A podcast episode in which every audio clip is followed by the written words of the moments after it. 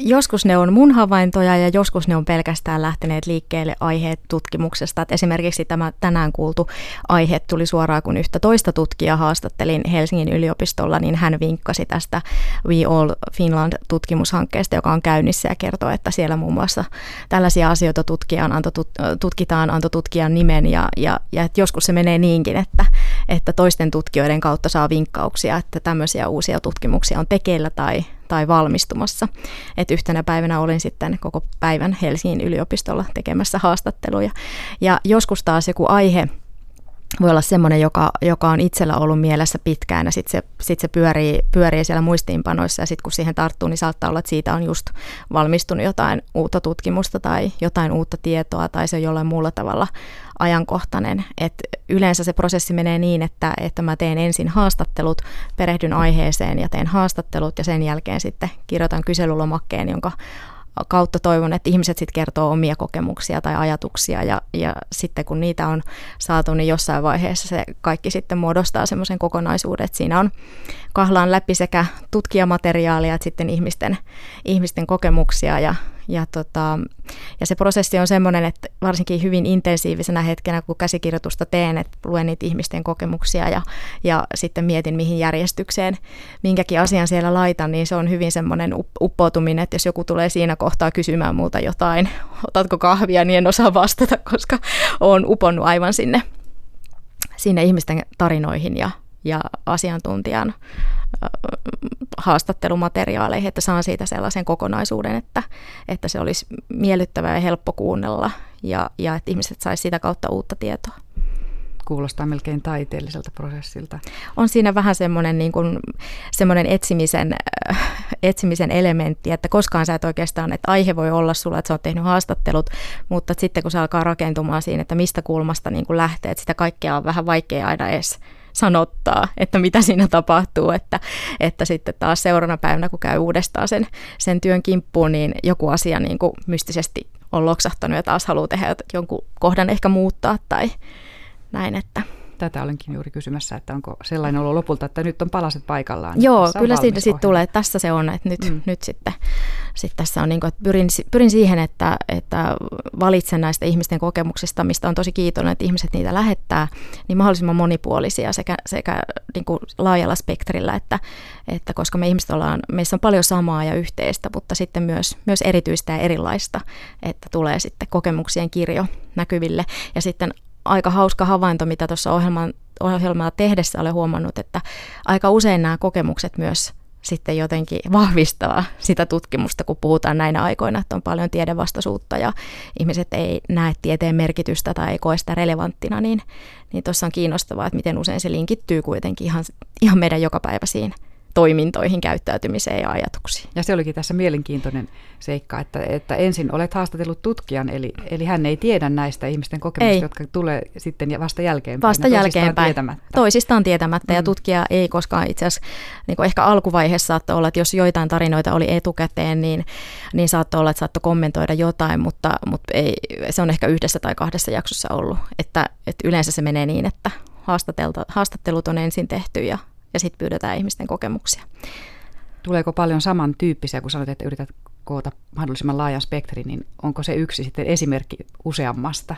Ää, joskus, joskus on, että on usea, useita samanlaisia, että sitten pystyy, niin kuin pystyy tekemään sitä valintaa ja varjoimaan, että tulee, tulee monenlaista, mutta kyllä aika usein niissä on kuitenkin joku semmoinen oma erilainen kulma, että, että sitten jos täytyy ajan kanssa olla tarkkana, niin sitten, sitten täytyy, täytyy tehdä niin kuin tiivistystä ja, ja ehkä välillä ottaa jotain poiskin tarinoista, mikä on aina tuskallista, mutta pakollista.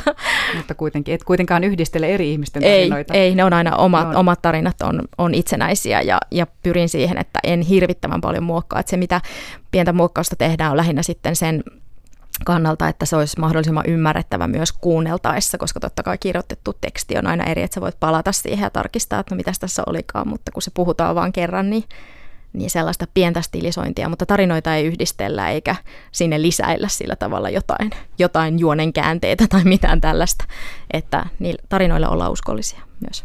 Toimittaja Satu Kivelä on tässä kertomassa Havaintoja ihmisestä -ohjelmassa. Ja mitenkäs nyt syksy jatkuu? Mitä seuraavaksi kerätään? Ää, seuraavaksi kerätään tuolla Yle Radio yksi verkkosivulla on, on auki kysely, ää, jossa haluaisin tietää, että miten eläimiä sinun mielestäsi pitäisi kohdella ja mitä eläimet merkitsevät sinulle. Ja tässä Maria, kun kyselit tästä prosessista, että miten se aina menee, niin, niin tämä aihe tuli mulla siitä, että kiinnitin huomiota, että Helsingin Sanomissa on usein tämmöisiä merkkipäivänsä viettävät, voi olla joku Martti Koira tai Siiri Kissa, ja sellainen pohtia, että onpa jännittävää, mistä, mistä, mistä tämä ilmiö kertoo, ja, ja, ja sitten, sitten olen laajemmin pohtimaan, että aihe laajeni sitten niin kuin tähän ihmisen ja eläimen suhteeseen ja siihen, että, että miten se, että miten me kategorisoidaan eläimiä vaikkapa tuotantoeläimiksi, lemmikkieläimiksi, koeeläimiksi, niin millä tavalla se vaikuttaa siihen, että mitä me ajatellaan, että onko niillä itseisarvo vai välinearvo. Ja sitten haastattelin Elisa Aaltolaa, joka on tutkija ja perehtynyt juuri tähän ihmisen ja eläimen suhteeseen tällaisesta niin kuin moraalis-eettisestä näkökulmasta. Eli Elisan haastattelu on tehty ja, ja tarinat puuttuvat. Ja niitä on ilokseni sinne jo tullutkin, mutta ehtii vielä kirjoittaa lisää. Eli kysymys on, että miten eläimiä pitäisi kohdella? No tietenkin hyvin, mutta tässä jo avasit vähän sitä, että, että on erilaisia näkökulmia. Kyllä. Mitä, mitä siihen voisi vielä niin lisäkysymykseksi ikään kuin lisätä tuohon? Ja se olisi myös kiinnostavaa kuulla, että, että monillahan on, jos on ollut lemmikkieläimenä joskus joku, joku eläinkissa, koira tai marsu tai mikä, mikä vaan, niin, niin parhaimmillaanhan se muodostaa sellaisen kumppanuuden, että molemmat voi hyvin siinä, siinä yhteiselossa.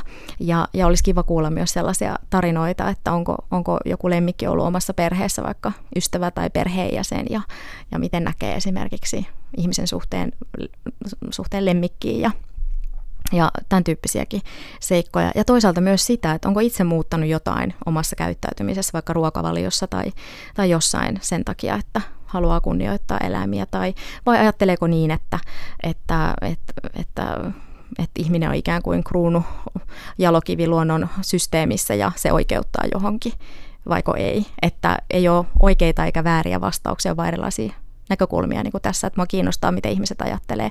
Ja tuossa kun vähän vilkasin niitä, mitä oli jo tullut, niin aika moni tämänhetkisistä, tähän mennessä tulleista vastauksista, niin moni tosiaankin aika syvällisesti pohtii sitä ihmisen oikeutta käyttää eläimiä, että onko sitä lopullisesti ja, ja vaiko ei, ja pitäisikö meidän kenties muuttaa jotain. Mutta, mutta tota, materiaali, haastattelumateriaali on tuolla mulla leikkauksen alla, ja, ja tota, tarinoita nyt otan tosi mielelläni siitä vastaan, että Yle Radio yksi verkkosivuilta löytyy.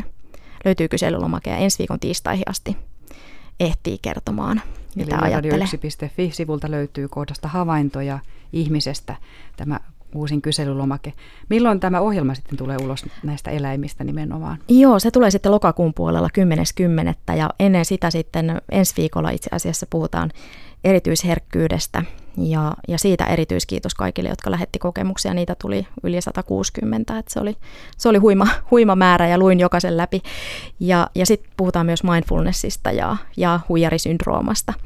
Että tämän tyyppisiä aiheita on tulossa. Ja syksyllä sitten vielä tehdään lokakuussa semmoinen live-nauhoitus Lavaklubilla yhdessä Pinokkioklubiin kanssa. Ja, ja se on sitten vähän erilainen, että siellä ihmiset kertoo. kertoo ja asiantuntija haastateltavana, ja se kuullaan sitten myöhemmin marraskuussa, tämmöinen pieni live-kokeilu sitten lokakuussa. Ja nyt siis lähdet leikkaamaan. Mitä se on, että leikkaat haastattelua? No se on siellä digitaalisessa muodossa siellä leikkausohjelmassa vihreänä raitana, ja sieltä sitten teen klippejä ja nimeän niitä ja, ja, ja koitan saada ne sellaiseen järjestykseen, että, että oleelliset mahtuu ja, ja osan sitten otan spiikkeihin ja semmoista tiedonkäsittelyä. Kuupaloiksi tai kuuntelupaloiksi. Kyllä, soveliksi paloiksi. Juuri, juuri sitä.